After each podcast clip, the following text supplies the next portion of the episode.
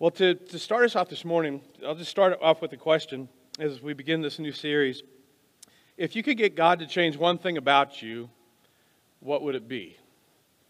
And most of us, we, we, we can think of a big list of things, especially after all we ate over the holidays. But uh, as we begin this new year, so new year, a lot of us are thinking, a lot of us are thinking about changes that we would like to make. And it's, it's interesting that when Jesus called and invited his first four guys to follow him, he made his agenda for them clear up front, right up front. He says, I want you to follow me. I want you to follow me. And if you do, I'm going to change you into something. And we'd expect Jesus to say, follow me and I'm going to make you more disciplined. Or follow me and I'm going to make you more spiritual. Or follow me and I'm going to make you smarter, which is what I would want. Or follow me, I'm going to make you a better husband or a better wife. I'm going to make you richer. I'm going to make you more organized. I mean, there's all kinds of things I'm thinking if I follow Jesus that he's going to make me. And when Jesus called these first four guys to follow them, he tells them right up front, he says, I want you to follow me. And, and when you do, as you do, I'm going to make you into something that you're not, because he had something big for them. He had a big assignment if they were willing to truly follow him. And for the next few weeks, what we're going to discover is his agenda for them, because his agenda for them is the same agenda that he has for you and for me, which is one of the core reasons why we started New Life five years ago. That was to help people find and follow Jesus, to inspire people to follow Jesus. And so it's important for us to be able to follow Jesus as Jesus Christ intended it. We need to know and fully understand what his agenda is. And like those first four men, it's a little intimidating. It's a little intimidating based on how you were raised or your personality type or uh, your experience with Christians. Because let's just be honest, we've all had some pretty scary experiences with certain categories of Christians.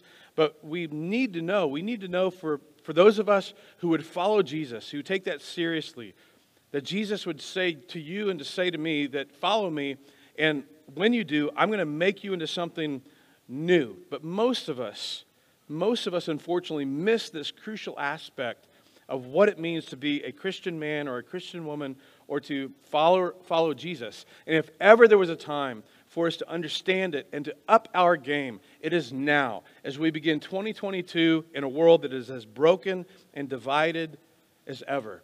And we're going to start today in the book of Mark. Now, Mark spent a lot of time with Peter. Peter was one of uh, Jesus' closest friends. He was one of the first four followers of Jesus. And Mark recounts the life and the story of Jesus. And he includes this account, or he, he, he includes this account when Jesus called the first four disciples. It's in Matthew, it's in Mark chapter one, beginning in verse sixteen. And, we're, and Mark tells us, as Jesus walked beside the Sea of Galilee, he saw Simon, who Jesus would later rename Peter. And he sees Peter, or sees Simon and his brother Andrew casting a net into the lake. And because he assumes some of us are a little slow, he says, for they were fishermen. So come follow me. Come follow me, Jesus said, and I will make you. And again, we think more spiritual. Follow me, I'll make you more disciplined, a better person. I'll make you more honest. I'll make you more loving. I'll make you more holy. I mean, that's what we would expect him to say. But instead, he says, follow me, and I know you're not signing up for this, and I know that you're not going to know what this means, and it's not going to happen overnight, but I will make you fishers of men. Now, depending on the translation you read, it may say, I will send you out to, or make you to fish for people, but the literal translation is, I'm going to make you to become fishers of men. Luke quotes Jesus as saying this, from now on, you're going to fish for people. And again, even though they had no clue what they meant, immediately they left their nets and they followed him, which, let's just be honest, sounds completely irresponsible. It's like they're working with their dad, their dad who's thinking, hey, one day my, you know, I'm going to get old, I'm, I hope to retire, I'm going to, I want to pass on this fishing business to my family, to my, my son, so they can support their families. And they say, hey, uh, Dad, we're out of here. I mean, we, we've known the preacher and the rope for like five minutes, but we're leaving you, the family business, and we're going to go follow Jesus. And it just sounds, doesn't sound reasonable. And going a little further, he saw James, the son of Zebedee, and John, his brother, who were in their boat mending nets, and, and we'll need to add, because they were fishermen. And immediately he called them, and they left their father, Zebedee, in the boat with the hired men and followed him. It's like, what's wrong with these guys? I don't think they had a clue what Jesus meant when he said what he said, and yet they followed him. And the amazing thing is that by the end, Peter, Andrew, James, and John became exactly what Jesus said he was going to make them.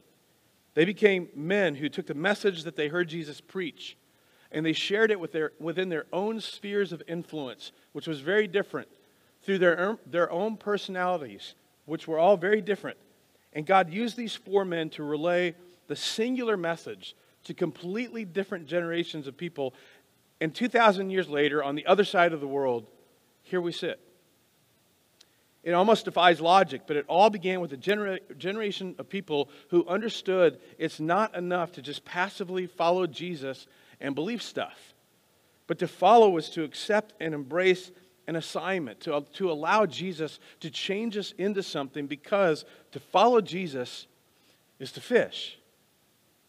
And those first followers embraced this with their lives and became fishers of men and fishers of women, who shared it with other men and other women, who understood it's not enough just to follow. You have to fish. And they shared with a group, who shared with another group, who shared with another. And again, here we are, halfway around the world, two thousand years later, most of us celebrating, living for, worshiping, following a Jewish carpenter, because the first group of followers knew and understood to follow the fish. And it wasn't just Peter and Andrew, James, and John. There was a tax collector that became a fisher of men. There were, there were prostitutes that became fishers of men. There was a woman who'd been married five times who became a fisher of men. There was a man who Jesus healed from the whole pack of demons, and he goes back to his hometown, and he becomes a fisher of men. And throughout the New Testament, we discover that there is a requisite correlation between following Jesus and his big assignment to become fishers of men. And these first guys at the beginning were horrible at it. I mean, they were just terrible at it. They didn't know what they were doing, and they were clumsy, and they were Jesus Jesus was always having to reel them back in. Like, there's this one time where all these kids have gathered around Jesus, and the disciples shoo all the children away, and Jesus is like, guys, what's going on? That was my illustration. Like, what are you talking about? I wanted to illustrate faith and what it looked like, and I just gathered all these children. It's like, okay, bring the kids back. And there was this time they started to argue amongst themselves about who was the favorite and who would be the greatest in the kingdom of heaven. And they were arguing this in front of Jesus, which is like a couple of ants arguing about which one of them is bigger in front of an elephant. And Jesus is like, really, guys, come on. And one time they try to cast out a demon, and the demon won't budge. They come to Jesus, go, the demon won't budge. He's like, well, did you pray? No. Well, you need to pray. And so throughout the whole story, these guys just struggle to get it right. But in the end, In the end, these four fishermen and tax collectors and a bunch of people from different walks of life began to get it.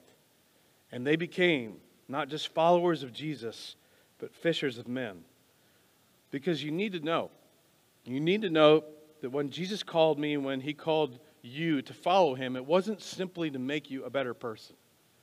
It wasn't simply to make you more disciplined and more holy and a better husband and a better wife and a better student or employee or a parent or a better child. Better in all your relationships and finances, yes. Yes, he offers all those things. But there's more. There's something bigger and beyond just us. And what we're going to discover in these next few weeks, it's intimidating. Because his goal for you and for me is, part of following Jesus is to do in the lives of others what others did in your life. To do in the lives of others what someone has done in your life, because whatever they did is why you are sitting here this morning or why you're listening online.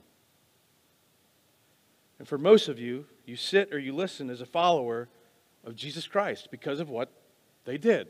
Now, the interesting thing is, when we became a Christian, none of us sign up for this. None of us sign up for this. No one in the room would go, you know, I wanted to become a Christian so that I could become a fisher of men. No, I see, I became a Christian for the same reason you did. I had very, very selfish motives. Quite simply, I had it explained to me that when people die, they go to heaven or they go to hell. And hell, heaven is very, very good, and hell is very bad. Heaven is very, very good, hell is very, very bad. And if you become a Christian, you go to heaven, you don't go to hell, which, if you're really someone that senses there's more to this life than this life, it doesn't require a whole lot of thought. I'm pain averse enough to go like, okay, I'll sign up for that. I became a Christian for purely selfish motives. And for most of you, you did too. Some of you, you're like me. You kept banging your head enough times because of your pattern of poor and destructive choices, and you realized, I think the only way I'm going to stop this destructive, painful pattern is if I turn to God. For some of you, it was because things were maybe falling apart in your, one of your relationships or in your marriage, or you were struggling financially or with addiction, or you uh, wanted your children exposed to something bigger in, in life, or you were struggling as a parent. Something was going on in your life, and you just knew, I, I need something bigger in my life. You need to make a change. Or maybe things were going great for you, but there was just kind of this empty part. There was this void in you, and you needed something, and you realized it was God. So you became a Christian. And once you became a Christian, you realized, hey, Jesus saved me. He's given me something good. He gives good things. And God, since you're giving good things, you know, there are some other good things that I need. And so for the most part, we start out like, you know, God, could you gimme, gimme, gimme, and bless me and protect me and help me and help this work out and help that work out and get me a job, get me a better job, fix my marriage, get me a marriage, get me another marriage, you know, uh, help my children, bless them, my family. And, and God is so patient, and God answers all of those prayers. And He a- interacts with us on a daily basis. And then we come here on a Sunday, and there's songs, and it's like, wow, God is so faithful, God is so real. He met this need, He met these needs, He gave me peace in the midst of difficult circumstances, and He brought me this opportunity or that opportunity, and there's all this wonderful stuff with following Jesus, and we like it. Following Jesus has all kinds of advantages, with the, the big bonus of heaven when you die. We follow Jesus because of what He promised us, or what He did to us, or for us. Same with these guys. We didn't start following Jesus because we wanted to embrace some big assignment, especially since the majority of you are introverts, all right? Like, no, I didn't sign up for this. Now, when you read this story in Mark, let's be honest, again, it just seems so unrealistic or even irresponsible. Follow me, like, oh, hey, Dad, we got to go follow the guy in the robe. We're out. Luke tells the same story, but Luke gives us extra details that Mark doesn't. Most of you remember this story. If you grew up in church, Luke tells us that when this interaction happened right after they'd been fishing all night. And Jesus says to them, hey, let's go fishing. And it's about eleven o'clock in the morning.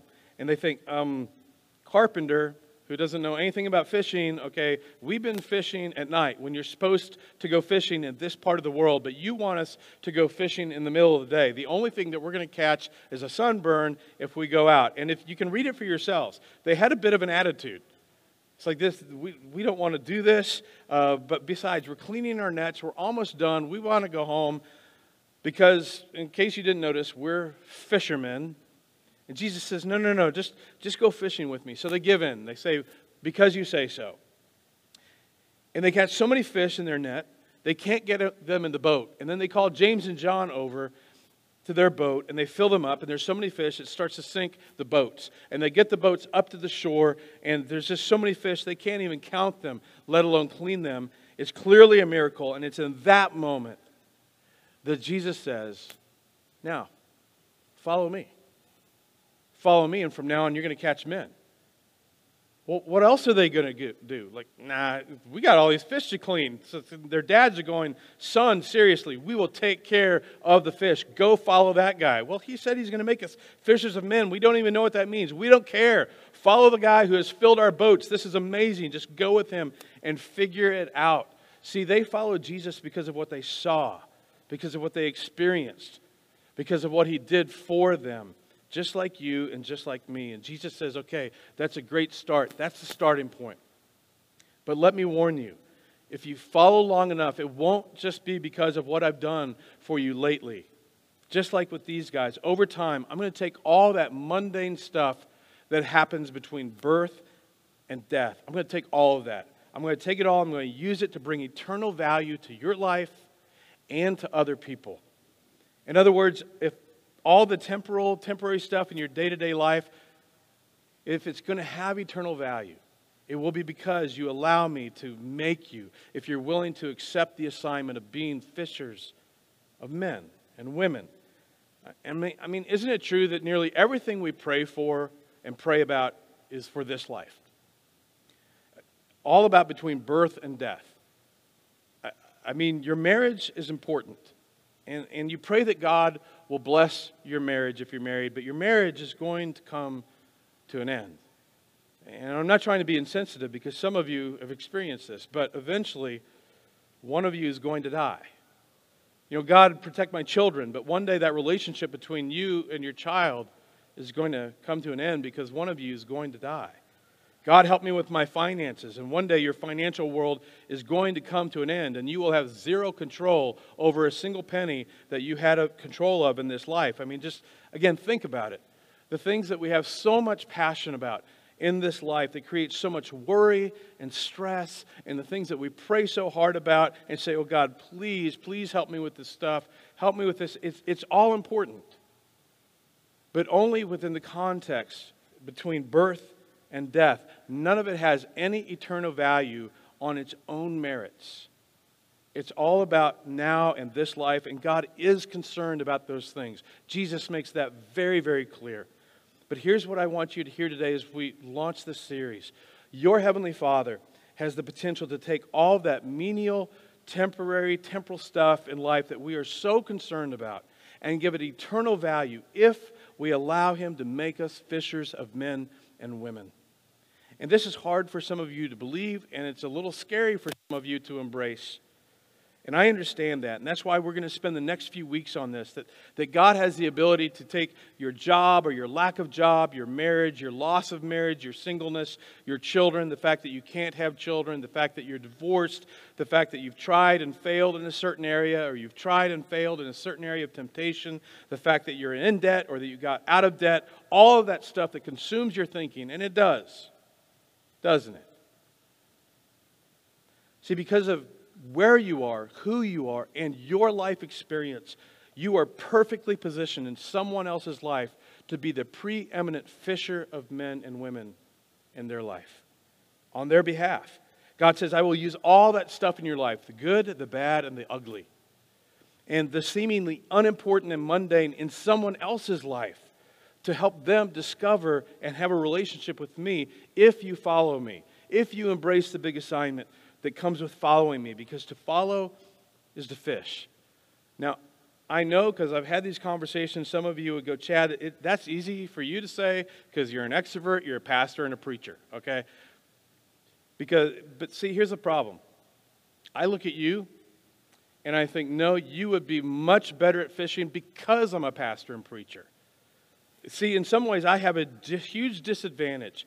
Because when I talk to people, they expect me to talk about God and Jesus. It's just like, it just doesn't carry as much weight. They just assume that's all I can talk about. Like I can possibly have interest in anything else that they might be able to relate with. In fact, as many of you know, as I've said, when I meet people for the first time, I play this little game. The game is, how long can we go before you find out I'm a pastor? Because the moment they do, the whole interaction changes. Assumptions are made. Many times walls go up, and I immediately feel like I've just taken ten steps back with this person.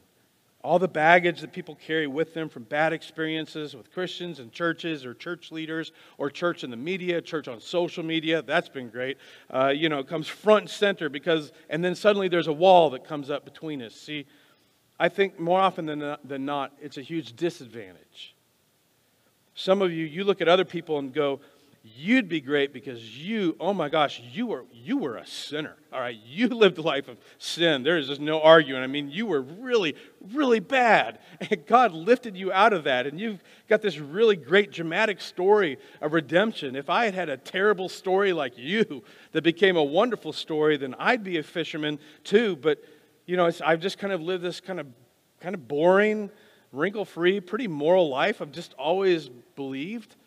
And the people that have, like, all the sin and the baggage and the ju- junk in their past, you know, they look at you and go, no, no, no, no, you would be way better positioned. I mean, it's like you just, it's like you just naturally obeyed God, your life, and you didn't give in to all this other stuff that I did, and you just have kind of walked with Jesus, and you've lived kind of this pretty awesome, pretty clean moral life. I think you've got all the leverage. And then other people say, well, I'm too old, or other people say, I'm too young, or I can't speak very well, or I'm an introvert. And see, it's almost impossible for us to look in the mirror and look at our lives and think that we have somehow the potential to be effective fishers of men and women in our life. And with all that's at stake, This is what I want you to hear for the next few weeks as we begin this series and begin to work on your fears and your hesitations and your excuses. Jesus says, follow me and I will make you. I will make you. Yes, you and I have our part in accepting the fellowship, accepting the assignment, but Jesus has a part that only he can do through his Spirit. And are you going to fumble it sometimes? Yes. Are you going to get it wrong sometimes? Yes. Are you going to drive away from a conversation or lay in bed like, oh, I should have said this or whatever? Yes. Get over it. It's going to happen. It's okay. Just embrace it. Just like his first followers did. And to be clear, this is not going to go somewhere like into the old like stereotypes of like walking in neighborhoods, knocking on doors, handing out tracts, you know, standing on the corner of somewhere on Douglas Street with a big John three sixteen sign, okay? That's not what this is about. What we're talking about is a process, not some forced weird methodology, okay? A process that God wants through your own personality and your own story to take this life-changing message to some specific people that are already in your life. That there's someone who will listen to you that will never listen to me. And there's someone in your life that you can impact that neither myself nor the person to your left or right could ever impact. Nothing like you. I mean, think about the person. For those of you, you'd say, I'm, I'm a Christian, I'm a Jesus follower. Think about the person that God used to bring you to faith in Christ. Or once you hit eighteen or twenty or thirty or even forty, that brought you back. I mean, think about that person or that group of individuals that God strategically used to bring you to faith or back to faith in Christ. And I can tell you three things about that scenario. The first one, you'd already heard the message. In other words, especially once you got past twenty, like no one came to you and go, hey, Jesus died on the cross for your sins. And you go, who's Jesus? I've never heard this story before. That's for most, if not all of you, the message wasn't new. But it wasn't simply the message. It was also the messenger. I mean, something about that particular person, about their past, about their story, about their personality, their achievements, something about that person combined with the message. And the third part was that the message and the messenger combined with your current life circumstances. And this threefold combination made them a prime candidate to be the one who got you interested, to, who helped reel you into a relationship with Jesus Christ. Isn't that true? See, we all have different stories, but for those of us that have put our full trust in Jesus, we all have these three things in common. The message and the messenger combined with the unique set of circumstances in our life, and it made the light bulbs go on, and suddenly it all made sense, and we believed, and we are so thankful. And whether you see it or accept it or not, you have been and will continue to be perfectly positioned by God because of who you are and the experiences you have had to be the person that God wants to use to be a fisher of men and women in someone's life. And in twenty twenty-two America, I believe we've lost sight of this very, very crucial part of being a follower of Jesus. So that's why we're doing this series, because if we aren't thinking in these terms, we miss a significant part of our calling. We miss the opportunity to make a life-changing difference in someone's life that God's positioned us to make. And we live our whole Christian life focused on us. We live our whole Christian life trying to be gooder, better, you know, richer, better, happier, you know, better relationships. And we live with the illusion that this is the extent to what God has called us to. And in the end, we have no, it has no value except to us because it's all about me. And as a church, we'll live with the illusion that this is the extent to what God has called us to. When in fact, God says, now that you've embraced my Son, Jesus, as your Lord and your Savior, I have a very special, very important assignment for you. I want you to leverage your goodness, and I want you to leverage your sin and your resources and, and all that I've given you and how I positioned you for the sake of someone else's life, for their eternity. And the only way to do that is to live our Christian lives aware of this big assignment. Followers, fish. And again, I know it's intimidating. So if you're serious about living as a Christian, as a follower of Jesus, the way Jesus attended, I'm going to help you with this. You just need to show up each week for the next few weeks. And we're going to talk about this. So as we start today, I want to ask three things of you. The first is uh, to make being here the next few weeks a top priority and just show up.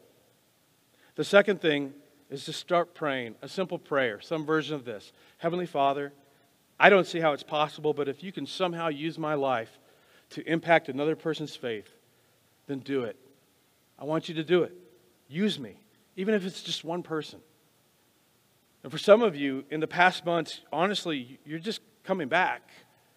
And, or, or you're brand new to the faith. And in my experience, you need to know brand new or even returning Christians are the best, most effective fishers of men and women than people who've been Christians five or more years. Newly caught fish are far better at bringing in other fish. And if you're not a Christian or a religious person, you've not crossed that line yet, you're just trying to figure out, I know you're thinking, okay, this is exactly why I don't like Christians. Like, one of the things that may bug you about Christians is you feel like we're always trying to reel you into Jesus, okay? I get that. So just hang in there. I got something for you. We're going to talk about that. But here's what I want you to hear today. That right now, if you're a Jesus follower, you are surrounded by people, or even if you're not, you're surrounded by people just like you. And we don't think we're better. We just think we're better off. Because we have connected to our Heavenly Father through His Son, Jesus Christ. And we're glad somebody fished. We're glad somebody caught us. We like what God has done in and through our life and around us. Because, and because we believe there's more to this life than this life. And that Jesus gives us hope for life after this life. How we, could we not possibly share this opportunity with others? Now next week we're going to dig more on that from the book of Acts. The why. Why do it? Why can't we just believe what we want to believe and just let everyone else believe what they want to believe, and that a big, just God is just going to work it out in the end. Next week we're going to dig into that very, very important why. But for now, just commit to coming back. Pray that God would begin to use you, even in one person's life. And I want to give you a simple, simple homework assignment. Now, as I would often say to my boys as they were growing up, I am not as dumb as I look. Now, a lot of times, I know I ask you to do stuff, you kind of yawn, and you go home. God's going to give you a brownie point for showing up. I get it, all right? Uh, but I want to give you a homework assignment, and it's really, really simple, and I think this could impact you even more than you might expect. This week, I want you to walk up to ten random people, look them in the eye, and say, I love you, and Jesus loves you too. No, that's not the assignment. Uh, ah, I love doing that. Uh, here's what I would like for you to do. Okay, this will only take like ten minutes. All right. Sometime this next week, I just want you to sit down and write a short letter or a message, email, however you do it, to the person that introduced you to Christ. Now, for some of you, in some cases, that person isn't alive anymore. But maybe, maybe someone close to them is. Maybe a spouse. Maybe one of their children, adult child, is still alive. And you could share this with them. I'm just simply asking you to push pause on the craziness that is your life, and I get it. And just make time to sit down and write a letter explaining how they impacted your life. And just express your gratitude to the person that led you to Christ or has been instrumental in bringing you back to the faith. And, and here's why making the time to do this this week is important. The first is to remind you that you yourself were once a fish, okay? And secondly, to remind you of the incredible gratitude that you harbor in your heart towards this person that maybe you've not thought about for a long time. For the person who God used because they took this assignment seriously. And they cared enough about you to be bold enough to share it with you. That person that led you into a relationship with Christ, I want you to write them a letter. And if that person is still alive, your letter will be a priceless gift to them. In fact, they might be shocked to find out that they played such an important role in your coming to faith. Or again, if they're not alive anymore, for a close loved one of theirs to know. I want, I want to invite the band to come on up. More, more importantly, this assignment is to remind you that someone, again, someone was bold enough to share their faith with you. Maybe they asked you to read this book or listen to this talk or listen to this podcast, whatever it is, and then talk about it. Uh, you know, they said, maybe they came to you and said, hey, I, I know there's, I know you got this going on in your life, or something's up in your life. I just want you to know I care about you. I'm here for you. I'm here for you if you need me. Somebody took a risk, and somebody's life experience combined with the incredible message, and those two things intersected with your life circumstances, and God used it in an incredible way. And if it wasn't for the person that understood this principle, you might still be wandering purposeless, trying to figure out life without the context of a God who loves you. You are perfectly positioned in someone else's life to be the perfect men, fisher of men, fisher of women. And to add to the motivation, I mean, imagine this moment. Imagine someday someone is going to share their story, or possibly even write a letter like what I just described. And they're going to talk about the person that was instrumental in bringing them to Christ. And you're going to be the person that they talk about. And if you hear about it, you might think, I just, I didn't know. Like, all I said or all I did was, was this. And, but God would say, yeah, but you, the unique messenger with a unique message, you allowed me to use you at the perfect time to make a difference in their life that you had no idea. And just as a man, as a friend, as a pastor, I just want that so desperately for you. So let's follow Jesus. Let's really follow. And let's, especially over the next few weeks, allow him to make us fishers of men and fishers of women, to accept and embrace this big assignment to fish. And again, don't miss next week for why.